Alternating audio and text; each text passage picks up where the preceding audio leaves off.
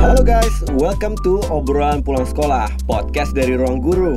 Di sini ada gue Ziljian Dan gue, Ray. yang bakal nemenin kalian ngobrol. Nah, di podcast obrolan pulang sekolah ini kita bakal ngobrolin topik-topik seru yang pasti bermanfaat buat kehidupan lo di sekolah. Yes, dari ngupas tentang jurusan kuliah dan persiapan masuknya sampai ke topik-topik inspiratif kayak gimana ngadepin rasa malas belajar. Nah, tuh squad, kita bakal ngobrol banyak banget di podcast ini. Jadi jangan sampai ketinggalan ya. Nah, udah pulang sekolah kan? Yuk ngobrol. Yuk. Hari ini kita nggak berdua doang kayak biasa. Hari ini kita kedatangan Mas Fikri. Fikri. Eh, Buat yang belum siap, merasa belum siap. Nah, ini mungkin kita ada sedikit tips supaya kalian tetap siap dalam menghadapi UNBK nanti hari Senin. Wih, Gitu. gila. Ini sangat-sangat komprehensif ya Mas Fikri ya. Betul. Tapi, nah sebenarnya tahun ini UNBK gimana sih Mas? Ada nggak? Ada bedanya nggak sih sebenarnya dari tahun-tahun sebelumnya? Yang pasti yang namanya UNBK kan kita tahu nih udah mulai diterapkan dari tahun 2018. Hmm. Nah, ternyata kejutannya waktu tahun lalu nih inget banget nih. Pulang-pulang ujian tuh anak-anak SMA mukanya pucat semua, putih. Kenapa tuh? Karena mereka merasa soalnya susah banget. Akhirnya barulah diketahui jadi setelah UN selesai, baru diketahui bahwa oh UN tahun 2018 menggunakan soal model HOTS, Higher Order Thinking Skill. Jadi soalnya panas dong. Soalnya panas, bayangin Panas pakai banget. panci. Nah. Pantesan mereka putih, Iya. kepanasan. Panasan. Nah, Panas jadi dingin. itu. Jadi kayak kalau kita tuh tahu mengenal level soal, biasanya kan ada mudah, Hmm. ada sedang, ada sulit. Nah, ini di atasnya. Di atasnya sulit tuh ada level hot. Ini level ini ya, level master ya. level master. Udah gitu. udah lebih dari sulit nih. Sebenarnya enggak, lebih Oh, karena enggak. gini. Jadi kayak orang merasa, wah, HOTS tuh kayak sulit, sulit, sulit. Sebenarnya enggak. Jadi HOTS yang dimaksud di sini ini lebih mengedepankan bahwa dalam menjawab soal yang paling penting itu adalah pemahaman konsepnya, Hmm. analisis soalnya. Jadi kayak kalau misalnya kita biasa ngerjain soal tuh kayak pakai oh udah tahu rumusnya apa, hafal rumusnya atau misalnya kayak kita udah tahu hafalan jembatan keledainya itu gampang, di soal hot ini nggak bisa langsung kayak gitu. Kayak minimal tuh kita harus nganalisis dulu. Nih soalnya tuh kayak sebenarnya apa yang ditanyain Hmm. dari se- segala informasi atau kayak yang diketahui apa aja nih dalam soal ini, terus kayak bener yang ditanyakan itu juga harus dia analisis Wih. berdasarkan informasi-informasi yang tertera di soal. Wah. gitu. Berarti harus ini dong menguasai konsep bukan cuma sekedar hafalan. Betul gitu. benar. Nah makanya Betul. pas tahu itu kan, Eh. pas tahu dari UN seperti itu ternyata di 2019 masih sama. Dan bahkan iya kata Menteri Pendidikan sendiri dikatakan mungkin 2019 akan lebih sulit. Wah. Ya. Squad, squad biasanya mendengar itu, gue pernah dengar beritanya nih. Iya. Gue pernah baca di komen-komen begitu eh, Menteri Pendidikan bilang, ya soal HOTS akan semakin sulit. Mereka kayak, Pak, cuk, sudahi penderitaan saya. Saya nggak kuat, Pak. Tapi emang sesusah itu nggak sih soal HOTS itu? Jadi gini, sebenarnya kalau dibilang sulit atau enggak, mungkin kayak kita udah terbiasa. Kalau dulu, ya kan, dari dulu ketika menghadapi UN sama misalnya SBMPTN itu kan emang berasa nih bedanya. Hmm. Jadi kayak makanya menganggap bahwa UN tuh biasanya nggak sulit gitu. Tapi SBMPTN kayak semuanya mengakui tuh emang soalnya lebih sulit daripada UN. Tapi ya kayak sekarang UN itu kayak berusaha untuk sama dengan SBMPTN. Jadi kayak misalnya soal SBMPTN atau ujian mandiri kayak misalnya SIMAK UI, UMGM. Jadi tuh pengen supaya levelnya UN tuh memang betul-betul sama seperti ujian masuk seleksi pendidik apa Perguruan tinggi negeri. tinggi negeri gitu. Jadi emang nggak cuman sekedar menguji pemahaman siswa, jadi cuma mengevaluasi bahwa siswa ini tahu, tapi juga membuat siswa tuh bisa mengerti dan memahami sekaligus menganalisis setiap materi yang udah dipelajari sampai saat ini. Gitu. Tapi inget sih zaman-zaman dulu UN emang rasanya kayak ya ya udahlah. UN kan gue datang ke sekolah, gue ngerjain kayak dikasih waktu berapa sih dua jam ya biasanya? Ya, dua jam kan ya? soalnya. Tergantung soal kan, misalnya dua jam, gue satu jam kelar, terus gue tidur. Ya. Keluar-keluar nilainya B aja ternyata. Nilai nilai UN 70 ya, yang penting lulus sebenarnya. Ya. Tapi nggak baik sih, itu Betul. pemikiran tidak baik sih kayak. Betul. Lu nggak boleh lah kayak cuman ya udahlah gue yang penting ngerjain, yang penting gue yang penting gue lulus dari SMA. Enggak lah, maksudnya UNBK ini kan juga tolok ukur nggak sih? Betul. Tolok ukur lu pemahaman lu sejauh apa gitu kan di sekolah.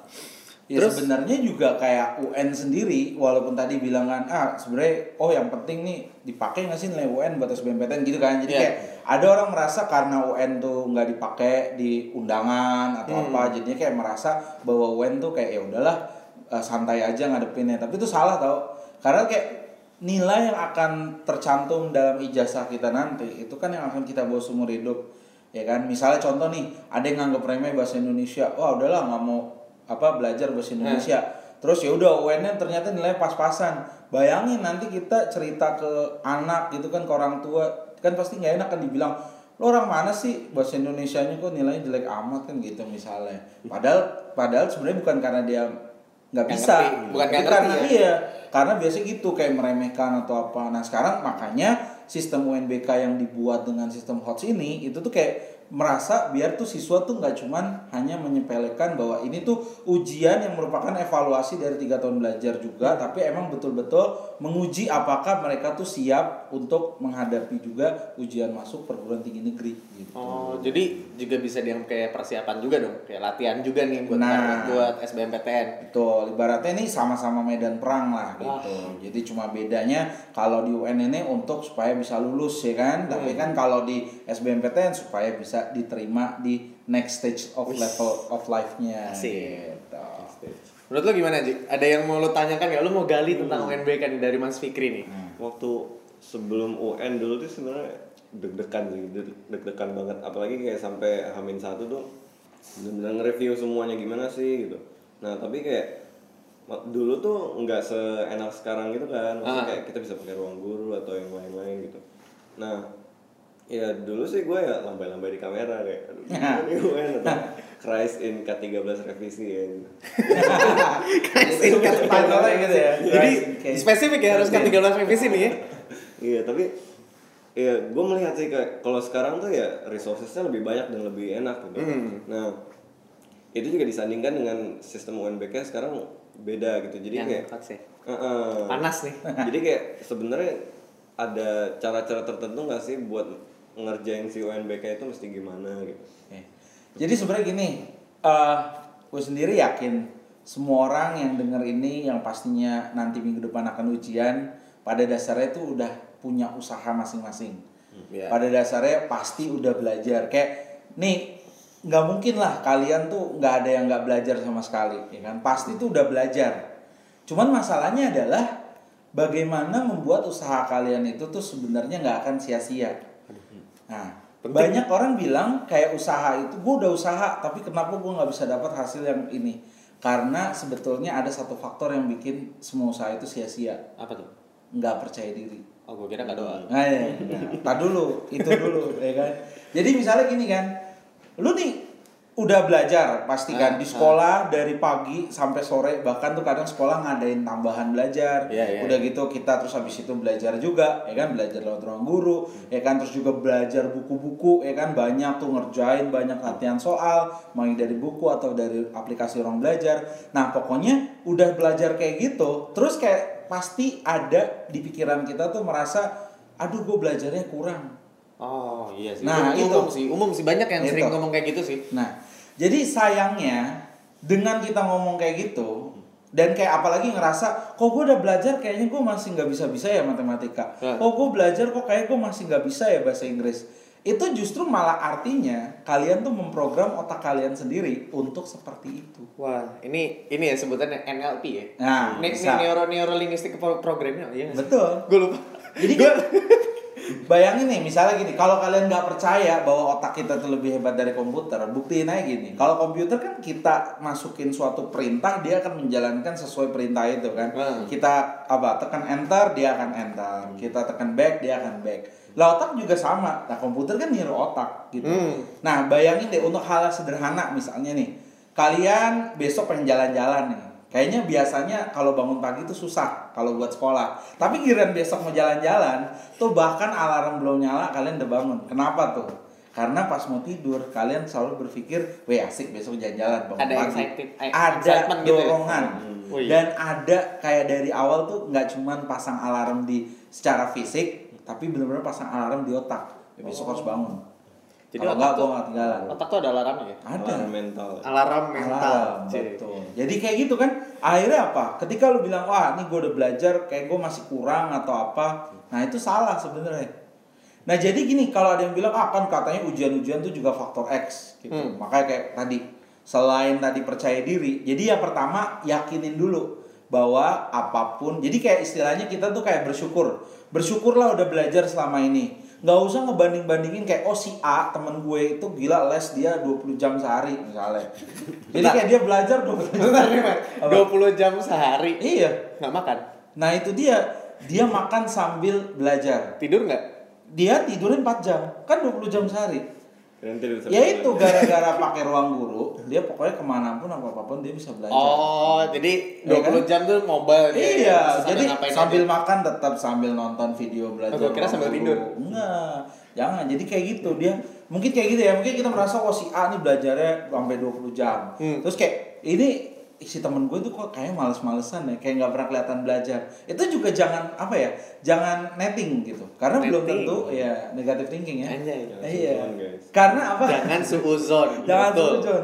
Karena kita nggak pernah tahu kayak apa si teman kita itu di rumah. Bisa aja yang kelihatan tadi kan lu lihat di kereta santai-santai anaknya di perjalanan, tapi belum tentu dia di rumah nggak berusaha. Hanya mungkin dia memprioritaskan bahwa belajar itu yang paling nyaman adalah ketika dia di rumah atau ketika dia berada di tempat yang tenang. Mungkin kalau kayak di jalan atau apa ya dia nggak mau belajar karena percuma nggak masuk gitu kan. Iya, iya, betul. Nah itulah tadi kepercayaan diri itu juga yang sebenarnya paling penting.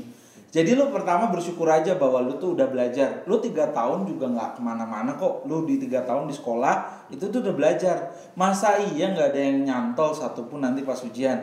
Gitu. Jadi percaya diri gitu. Yang diinget percaya namanya doang. diri. Nah. Jangan sampai tuh yang dikit cuma namanya doang. Nah makanya gitu. Jadi kayak percaya diri aja bahwa di tiga tahun itu pasti Udah ada yang semua masuk dari ya. pelajaran kita tuh akan nyangkut. Nah baru kan, nah lu yakin pasti atau enggaknya gimana? Ya tadi ada faktor kedua juga, yaitu apa? Doa. Ya kan? Bener deh. Jadi gue bilang ada doa bener benar, benar gitu. sekedar mengingatkan. Tapi gini tadi banyak orang Ya. yang berdoa tapi sebenarnya hatinya nggak yakin. Wah. Itu salah juga. Jadi tetap harus ada keyakinan dong. Eh, iya dong. Jadi PD-nya dua-duanya nih. Betul. Jadi kayak lu doa nih banyak-banyak, tapi sebenarnya hati lu kayak nggak yakin sama aja lu nggak percaya sama Tuhan lu kan. Jadi kan kayak gini kan kayak udah berdoa nih, misalnya buat yang muslim lu sholat banyak atau misalnya buat yang agama lain berdoa dengan cara masing-masing. Tapi terus kemudian akhirnya apa? Lo abis itu terus kayak dalam hati lo sebenarnya kayak masih nggak percaya kayak emang gue bisa ya. Hmm. Ya percuma dong doanya akan terpental karena apa? Ya istilahnya Tuhan mau ngabulin tapi kayak ya ini pantas nggak sih dikabulin orang-orangnya aja nggak merasa nggak yakin. Iya nggak yakin gitu kan. Jadi emang yakin tuh nomor satu ibaratnya Oh. baru kita yakin udah tahu udah usaha kan usahanya udah duluan tuh Iya. tiga tahun itu kita bilang usaha jadi jangan bilang merasa kayak aduh udah UN tinggal besok kayak gue nggak belajar apa apa tuh jangan sampai ada pikiran kayak gitu nah terus juga yang paling penting juga jangan cuman doa sendiri Oh, jadi doanya rame-rame. Iya, buatlah doa lebih bersayap bener biar cepet nyampe. Makanya nih pasti teman-teman squad di sekolah ada adain doa bersama, Ah. ya kan? Di tempat apa gitu ada kayak gitu. Itu juga jangan merasa kayak yang sesuatu yang eh lah ini mah formalitas belaka atau apa jangan justru maksudnya kalau teman-teman semua tuh udah doanya harmonis artinya kayak semua sama doanya pengen dipermudah UN-nya pasti tuh lebih cepet nyampe ke atas gitu istilahnya Aminnya kan. bareng-bareng. Aminnya bareng-bareng. Terus juga kayak misalnya nih, teman-teman berbuat baik, misalnya teman-teman membantu orang di jalan atau apa pun, terus kan merasa kayak makasih ya nak, Nah, doain deh ini ini, ini." itu juga jangan dianggap remeh. Justru doa-doa yang kayak gitu yang kita belum tahu kan doa siapa yang paling nantinya akan Manjur ya? dikabulkan paling manjur. Jadi kayak berbuat baiklah sebanyak-banyaknya gitu. Dan tadi kan karena kita semua yakin kalian yang denger ini pasti udah belajar gitu. Iya. Nah itu pasti udah belajar dan biasanya yang masalahnya itu adalah kurangnya bukan kurang belajar tapi kurang yakin. Tapi iya sih. Ya Dulu, kan? dulu zaman gua UN tuh Nah nilai gua paling bagus sambung sedikit iya boleh bahasa Inggris. bahasa Inggris mantap. Karena bener gue paling yakin bahasa Inggris. Gue dari dari zaman SMP Nah. gue sudah merasa oh gue gue paham nih bahasa Inggris. Gue udah udah maksudnya gue gue cukup pede dengan bahasa Inggris gue maksudnya gue udah gue gue ngerti lah gitu loh makanya ketika gue UN bahasa Inggris somehow ya mungkin emang bener gitu loh kayak kalau misalkan lu pede nilai lu bagus Oke. dari semua nilai UN dulu tuh ada apa aja sih gue IPS geografi ya oke pelajaran IPS tuh. Hmm. tapi paling bagus bahasa Inggris. Nah, doang. Nah, kesannya yang lain 60 gitu terus 90 enggak enggak. Maksudnya tetap dia bahasa Inggris gue paling bagus. Kayak ya kalau ngomong masalah PD-PD iya sih gue ngerasain sendiri sih. Itu bener banget squad jangan sampai lu ngerasa lu udah belajar tapi lu nggak yakin sama apa yang lu pelajarin. Itu itu salah banget sih. Lu kalau sampai udah ngerasa kayak gitu wah lu mengkhianati usaha dan darah yang sudah lu keluarkan selama tiga tahun belajar ya kak di sekolah. Betul. lu jangan ketawa. Lu juga lu gimana? Emang nilai lu ba- menurut lu bagus? Bagus bagus. Bagus dong. Bahasa Inggris juga gue juga apa ya senang sama bahasa Inggris dan kayak gue yakin dengan usaha yang gue keluarin tuh pasti hasilnya nggak akan mengecewakan gue gitu. Jadi keyakinan itu penting. Nah tapi yang nggak kalah penting lagi juga untuk ngeyakinin teman-teman lo makanya tadi Mas Fikri bilang kan Nah. doa bareng tuh ya lebih enak Powerful, lagi. ya. karena selain kita bisa lebih ngeyakinin diri sendiri kita juga bisa ngeyakinin teman-teman kita bahwa kayak teman-teman di sekitar gue tuh percaya kalau gue bisa kalau gue pinter dan gue bisa ngelewatin UNBK ini gitu. Ya, pastinya pasti nggak ada satupun dari teman-teman apalagi satu sekolah yang pengen ada yang ketinggalan kan.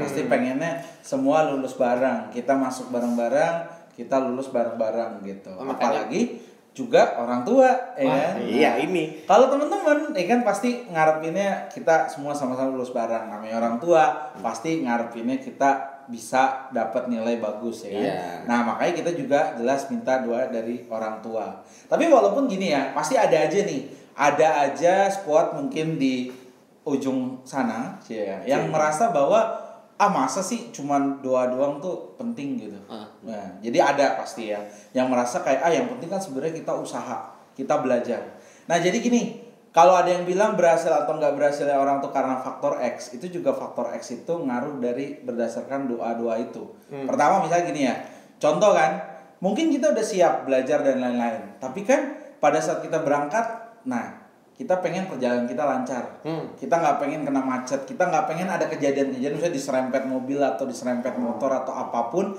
yang bikin apa mood kita jadi berantakan. Bayangin kalau kita datang ujian, walaupun kita otaknya udah siap belajar, tapi terus tiba-tiba moodnya hancur gara-gara sesuatu, apa tiba-tiba, iya kan? Jelek Pasti jadi kayak langsung buyar sih ah, buyar gitu. Buyar. Buyar. Nah, itu juga salah satu faktor X itu. Jadi makanya dengan doa itu kita berharap kayak kita udah belajar dan mudah-mudahan apa yang kita pelajarin tuh keluar dan kita nggak dapet halangan apa-apa sampai ujian ini selesai. hmm. Ya kan? Termasuk bayangin kayak tiba-tiba apa eh, kelasnya misalnya AC-nya mati tiba-tiba jadi panas kan juga nggak bisa mikir kan. Iya. Nah hal-hal yang seperti itu juga termasuk mendukung kesuksesan orang dalam ujian gitu. Makanya jangan anggap remeh yang namanya doa. Doa. Itu jangan anggap remeh.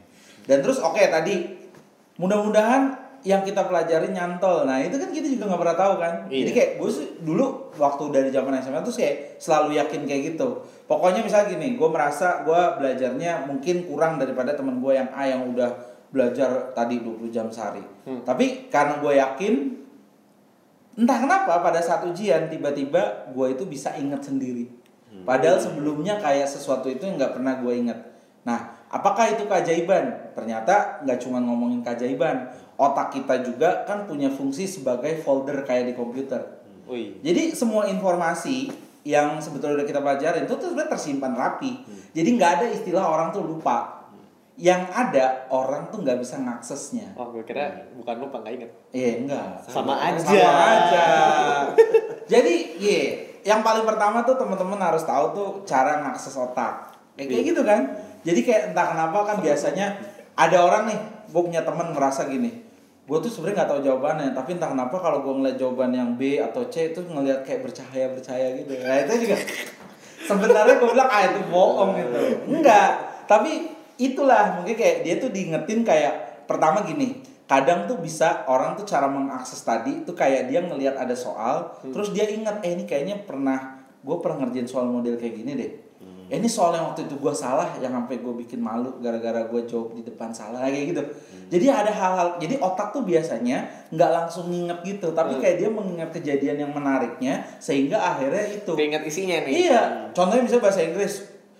Lu mungkin kayak nggak pernah hafal arti kata ini, tapi kayak tiba-tiba lu inget, eh kayaknya pas gua lagi nonton film ini ada ada kata-kata ini deh dan oh kayaknya artinya ini. Hmm.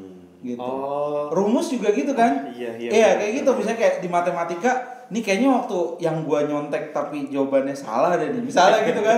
Atau pokoknya kayak waktu itu gua pokoknya gue malu nih gara-gara salah ngerjain soal ini disuruh pak guru maju ke depan gitu. Jadi kayak ada hal-hal tertentu yang bikin lo tuh jadi inget.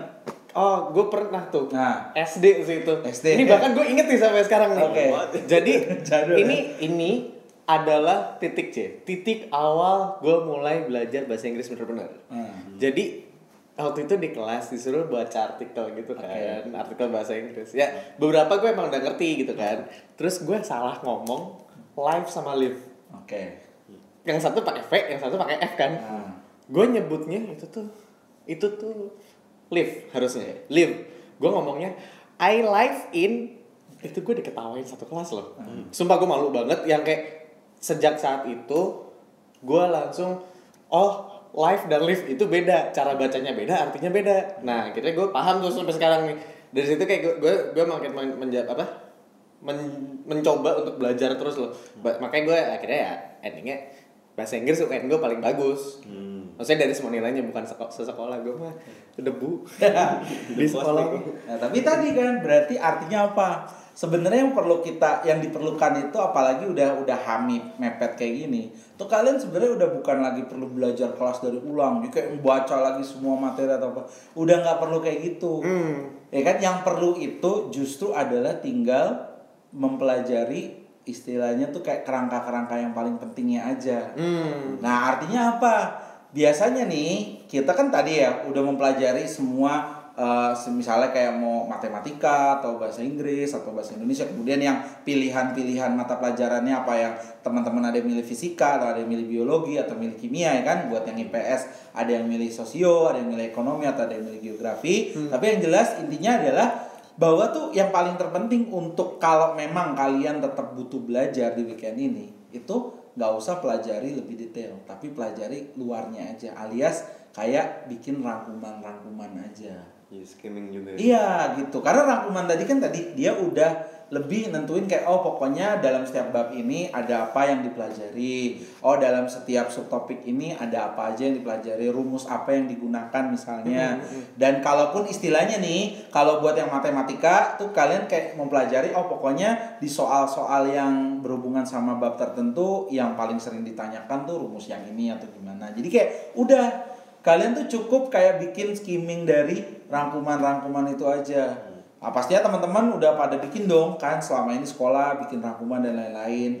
Ya tapi kalau misalnya belum sempet bikin atau apa, tenang aja. Pak Guru. Iyalah, ruang belajar tuh punya rangkuman-rangkuman dari setiap itu yang bisa di-download juga. Jadi artinya emang kalau istilahnya kan tadi untuk detail ya pasti semuanya udah pada belajar.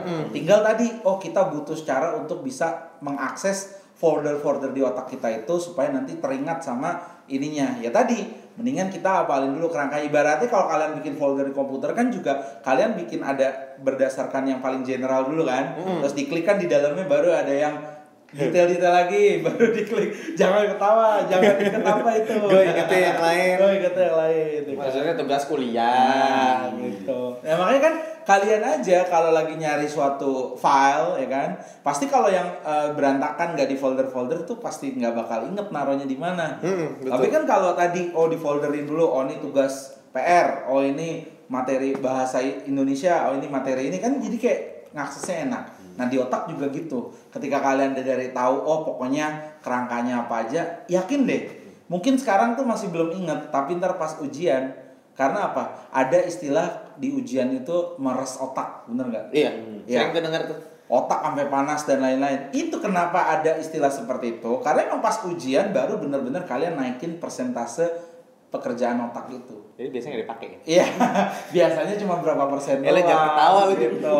Pas ujian tuh makanya ada orang bilang mikir karena dia berusaha menaikkan persentase kinerja Oh. otak itu. jadi mikir tuh maksudnya bukan karena eh, beneran dipakai akhirnya Nah, enggak. selama ini otaknya didiemin Iya. Selama ini paling cuma sebatas 10% paling otak kita dipakai kan? Iya. Udah tahu kan Einstein aja pakai berapa persen? 20 ya Nah, sekitar gitu. Bayangin jadi kayak kalau kita misalnya tadi eh, pas lagi ujian kan tadi kan jadi kayak pertama satu di ujian kita nggak mikirin apa-apa kan Yang kita mikirin tuh soalnya aja gimana caranya biar ingat ini rumus apa yang dipakai atau materi apa yang harus kita pahami dalam mengerjakan soal ini. Tau kenapa kalau Mas Fikri bilang tadi kan bilang kan di ujian nggak mikir apa apa gue ngebayanginnya cuma duduk terus kayak ah, kurus apa Beda, maksudnya gini kan contoh kalau lagi belajar kadang mau belajar di kelas atau apa pasti masih tetap kepikiran kepikiran film, kepikiran game, kepikiran Pacar. temen ya misalnya apa pun kan. Tapi kan kalau lagi ujian emang betul-betul tuh dua jam itu dipakai buat Mikir. mencurahkan ya kan. Fokus Nah dulu. kecuali orang anak-anak yang mentalnya udah nyerah duluan, oh ya itu udah pasti kayak ya gue mikirin apa nih? Beda. Makanya tadi awalnya kita bilang yang penting tuh mental dulu. Kita harus yakin dulu. Kalau yang dari awal udah ah udah ah mentok ah nyerah ah ya mau ada waktu 10 jam pun nggak akan bisa ngerjain itu semua UN. Jadi balik lagi semua harus pede. Ya? betul. Hmm. jadi yakin dulu kan yakin dulu. Jangan ada kata-kata negatif yang bilang kayak ah ini kayaknya gue mentok deh soal ini gue nggak bisa deh atau apa deh. Nggak jangan. Pokoknya yakin dulu. Terus tadi yakin. Terus ingat bahwa gue udah belajar. Jadi gue udah punya modal kan? Modal usaha ada. Modal doa ada dong. Dari teman dari orang tua dari siapa pun. Dari hasil yang udah kita berbuat baik selama ini orang-orang pasti ngedoain kita. Nah gimana yang jarang berbuat baik? Yang jarang berbuat baik juga jangan nyesel dulu. Minta maaf aja. Ya minta maaf itu juga penting loh. Jadi apa? Jadi kadang nih kita tuh gagal sesuatu juga gara-gara ada orang yang nggak ikhlas sama kesuksesan kita salah satunya orang yang merasa pernah kita sakitin tapi kitanya belum minta maaf. Nah itu juga makanya setiap ada event-event doa bersama itu kan ada maaf-maafan itu juga bukan maaf-maafan udah kayak abis lebaran gitu enggak. Itu tuh bener-bener dipakai. Lo punya teman yang suka lo ledekin lo minta maaf. Karena jangan sampai dia ngedoain mudah-mudahan lo nggak bisa. Jangan sampai kan. Siapa jangan tahu sampai, ya. Iya, siapa tahu kita nggak pernah tahu nih doanya orang tuh kayak apa gitu kan jadi kayak apa siapa kek orang di rumah kita yang udah per ini pokoknya kan ada yang bilang kan minta doa restu nggak cuma doa tapi restu nah kenapa itu ada restu karena restu itu artinya yang membuat jalan kita akan jadi lancar dimuluskan Betul gitu. Jadi kalau biasanya kita tuh kayak ngerasa kayak banyak halangan ya tuh berarti karena nggak ada restu. Kan gitu kan seringnya kan. Nah, itulah yang kenapa disebut mohon doa restu tuh seperti itu. waduh. Dulu kayaknya gara kenapa nilai gue jelek gue nggak minta doa restu ke siapa siapa sih tapi nggak cuman itu sih kayaknya kalau ini kan ini kan dari sisi mental kan Betul, betul. kayak lu harus ya persiapan mental lu pede lu harus doa itu kan sifatnya mental. Betul. ada yang sifatnya fisik juga kan Pasti. kayak lu harus misalkan siapin apa kayak alat tulis eh sekarang udah nggak pakai alat tulis ya Enggak. Tapi tadi kan maksudnya yang penting ya kan udah nggak pakai alat tulis. Jadi itu udah jadinya adalah mudah-mudah kan persiapannya yang pasti kalau berhubungan fisik ya tentu aja kesehatan. kesehatan Kesehatan itu yang paling penting. Tadi ya jangan sampai kita uh, kurang tidur. Wah. Kurang tidur juga bikin ngantuk, percuma juga ngantuk otaknya nggak bisa dipakai itu. Betul. Ya, pengennya tidur ya kan. Betul. Mata yang harusnya buat ngeliat soal pengennya merem. Betul. Nah, Begitu itu. ngeliat soal, mat, bukan otaknya yang panas, Iya. matanya yang panas. Makanya. Jadi persiapan fisiknya udah pasti berkaitan sama kesehatan, Kesehatan. gitu. Jadi jangan sampai kayak tadi kan mungkin ada yang bilang udahlah udah hari tenang nggak usah diporsir belajar dan lain-lain. Itu tadi maksudnya nggak diporsir adalah jangan sampai kayak belajarnya 20 jam lagi gitu. Jadi ya udah cukup belajar seperlunya. Makanya tadi kan cukup kita belajar kerangka-kerangkanya aja rangkuman-rangkumannya aja. Tuh gunanya cuman supaya agar kita tuh ingat dulu. Ingat apa aja nanti biarkanlah otak itu akan berusaha lebih keras lagi pada saat ujian. Yang penting kita udah ingat eh, kayak tadi ya kayak nama-nama folder awalnya gitu lah. Udah tahu apa jadi kayak nanti pasti otak akan bisa mengaksesnya sendiri gitu. Tapi persiapan fisiknya lagi pastinya tadi apa pun yang nantinya kartu ujian atau apa pun Ya. ya itu juga jangan sampai ini. Dan eh, kalau inputnya salah ya kan? Misalnya inputnya salah nomornya salah nanti nilai kita nyasar ke nilai yang lain juga jangan sampai kan Bisa ya nanti? bisa. Ya kalau di SBMPTN aja dulu pengal- punya pengalaman murid-murid tuh kayak ada yang misalnya gini, dia udah ngerjain tapi lupa ngisi nama. Ya. Lupa ya kayak gitu-gitu. Hal-hal yang tadi termasuk faktor X juga gitu. Dia- Administratif tapi iya, penting dia ya. lupa ngisi eh, dia kelasnya atau gimana Hmm. ujiannya, nomor-nomor pesertanya. Yang kayak gitu-gitu kan juga istilahnya sistemnya komputer dia nggak akan mengenali identitas nih nilainya siapa kalau Iya. kita sendiri nggak ngisi itu kan gitu. Makanya itu juga ya itulah ketelitian gitu. Jadi jangan sampai kayak cuman kepikiran bahwa nih ujian cuma ngerjain soalnya doang enggak kayak pokoknya ada hal-hal juga yang harus diperhatikan terkait dengan persiapan untuk ujian itunya sendiri gitu. Jadi ya eh, kalau mau apa tadi di perjalanan mau ingat-ingat lagi berarti ya jangan lupa Baca ba- buku-buku rangkumannya dibawa. Tapi kan kalau buku-bukunya banyak ya pakai handphone aja lah. handphone. gitu lah kan di ruang belajar juga udah ada gitu kan. Nggak usah repot. Jadi sambil lumayan kan nunggu perjalanan ke sekolah itu masih bisa. Baca-baca ingat ya baca like reading aja baca-baca ringan aja. Dan pastikan saat kita baca tuh ingat bahwa oh kita tuh yang penting pahami bahwa otak nih pasti bakal inget kok. Yakin dulu itu gitu nah otak juga tahu otak itu adalah sebuah alat penyimpanan informasi. Jadi otak itu juga nggak cuman kita suapin doang tapi dia harus memproses. Nah memproses informasi itu hanya bisa dikerjakan ketika tidur. Loh, bukan waktu bangun dong. bukan. Justru menurut penelitian otak itu justru aktif pada saat kita tertidur otak akan mengingat lebih baik kalau kita cukup tidurnya bukan Oh. kebanyakan tidur juga Gue baru mau bilang ya udah gue tidur dulu kali ya. iya makanya tadi cukup tidur Oh. Mendingan kita nih maksudnya gini daripada nih misalnya nih besok hari Senin misalnya terus kita tidur jam 2 karena belajar masalah mending tidur jam 9 kita bangun misalnya jam 4 pagi otak dalam keadaan fresh mau refreshing mau refreshing dengan baca-baca rangkuman justru itu lebih masuk daripada kayak kita wah belajar baca sampai jam 2 toto tidur jam 5 bangun lagi misalnya kayak cuma tidur 3 jam Hmm, kelabakan. Iya, otak juga nggak akan terlalu banyak memproses informasi yang udah kita coba suapin pada saat malam tadi gitu. Makanya istilah sistem kebut semalam, wah, SKS gitu kan, itu juga ya salah kalau misalnya kayak tadi orang tuh kayak biasa belajar ntar aja lah malam sebelum ujian. Nah itu juga sebenarnya salah karena siapa yang menjamin semua informasi yang baru aja kita eh, apa kita belajarin itu akan langsung ingat Ya kan buktinya coba deh kalian ngafalin 100 kata terus langsung diujikan apakah pasti tuh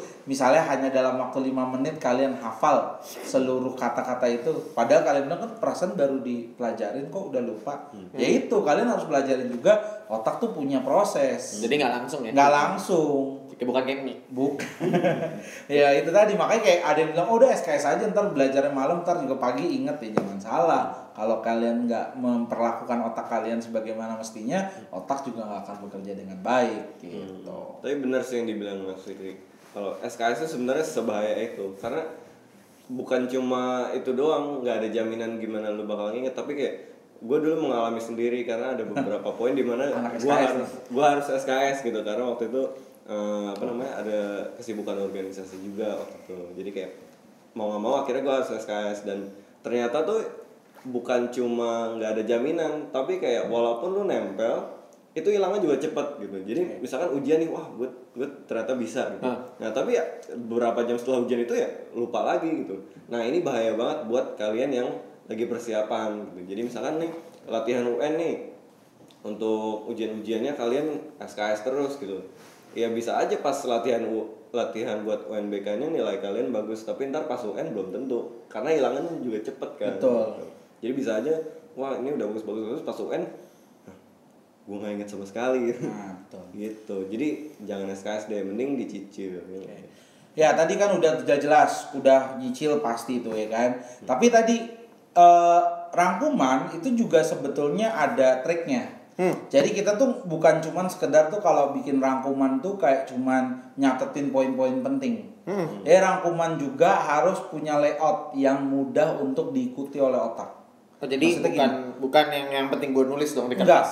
enggak juga. Jadi kayak kita juga penyusunannya itu harus benar. Oh. Jadi kayak gini, kayak misalnya kita tahu nih, eh, ini tuh garis besarnya apa, ya kan tadi ini subtopiknya apa, terus kayak hal-hal yang diingat apa dan lain-lain. Jadi kalau kita bikin rangkuman kayak asal aja juga itu nggak bakal bisa membuat otak kita nginget.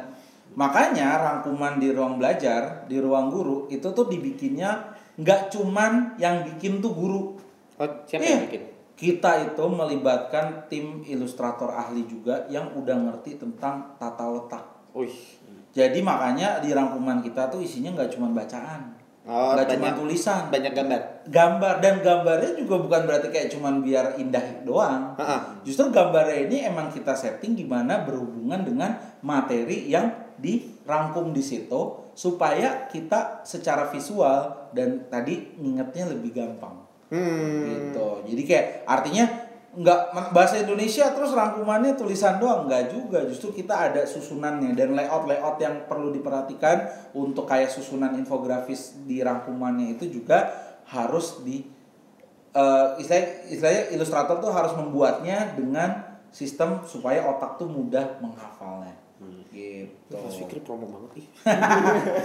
ya kan itu ini biar teman-teman squad pada tahu bahwa kita tuh Oh. dalam menyiapkan materi di ruang belajar tuh nggak asal Iya. ya bahkan setiap video setiap itu tuh udah yang mikirin tuh nggak cuma satu orang kita ada satu tim tuh gimana kita pengen ngasih yang terbaik Yang penting jadi biar anak-anak nih nggak cuman apa ya belajar sekadar belajar gitu ya, Betul. tapi juga paham. gitu. Paham. Biar biar waktu ujian nggak kayak saya. Nah. Saya kan waktu ujian tengah-tengah lagi ngerjain nih. Nah. Cet cet cet. Eh, ini apa ya? Biar- Apa ah. ini? Nah, tapi kayak justru rangkuman yang kayak gini yang menyelamatkan kalian saat ujian kan Iya, dan gue pun mengalami sendiri waktu itu pokoknya gue punya rangkuman eh, dan lo- ya waktu itu belum ada ruang guru ya jadi kayak kan gue tambahin gambar-gambar sendiri Lu gambar apa lu? ya apalagi Ya, zaman misalkan, gue ah, misalkan struktur eh, apa namanya dalamnya batang pohon kayak gimana misalkan itu kan pasti kita bikin gambarnya gitu.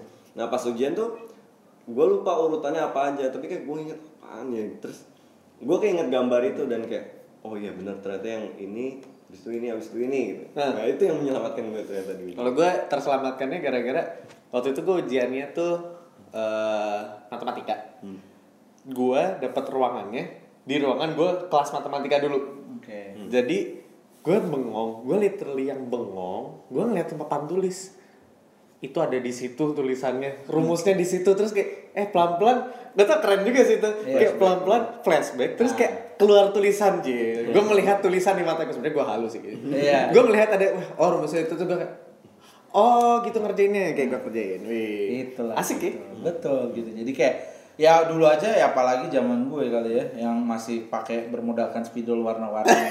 itu juga jangan salah, spidol itu dibikin berwarna-warni supaya gue meng-highlight kayak oh nih nama-nama yang harus gue hafalin. Misalnya kayak di biologi tadi kan kayak Pokoknya ini nama-namanya gue tulis pakai warna merah biar gue tuh kayak kalau setiap gue lihat tulisan itu tuh nama atau tulisan yang pakai spidol merah tuh harus yang paling gue ingat. Harus diingat ya, Iya kan gitu yang pakai biru, yang pakai ungu misalnya gitu kan berarti kayak yang nggak terlalu penting untuk diingat. Kirain kayak yang ini Apa tuh? Merasa oh, satu halaman penting di garisin semua itu Jadinya inget semua tapi Yang mana yang kepake Nah itu.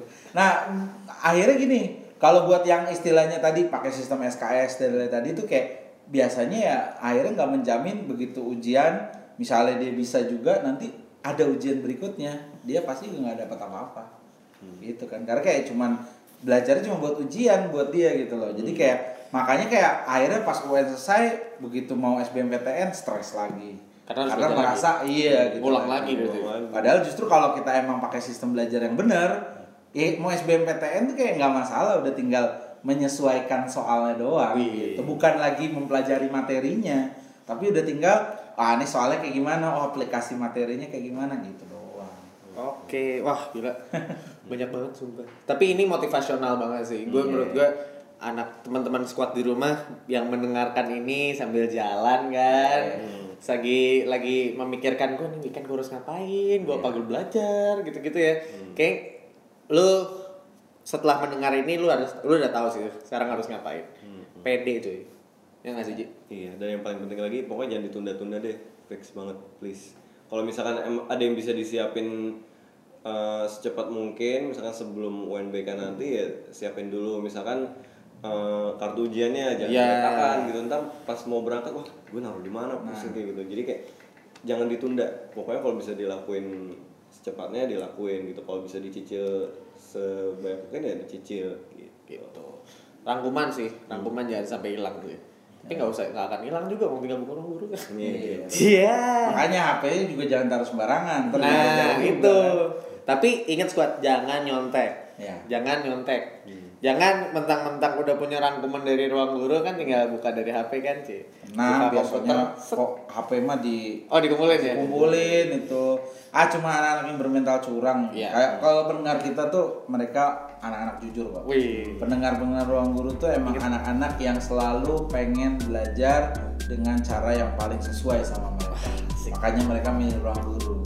Karena di ruang guru ada macam-macam yang belajarnya bisa sesuai dengan gaya belajar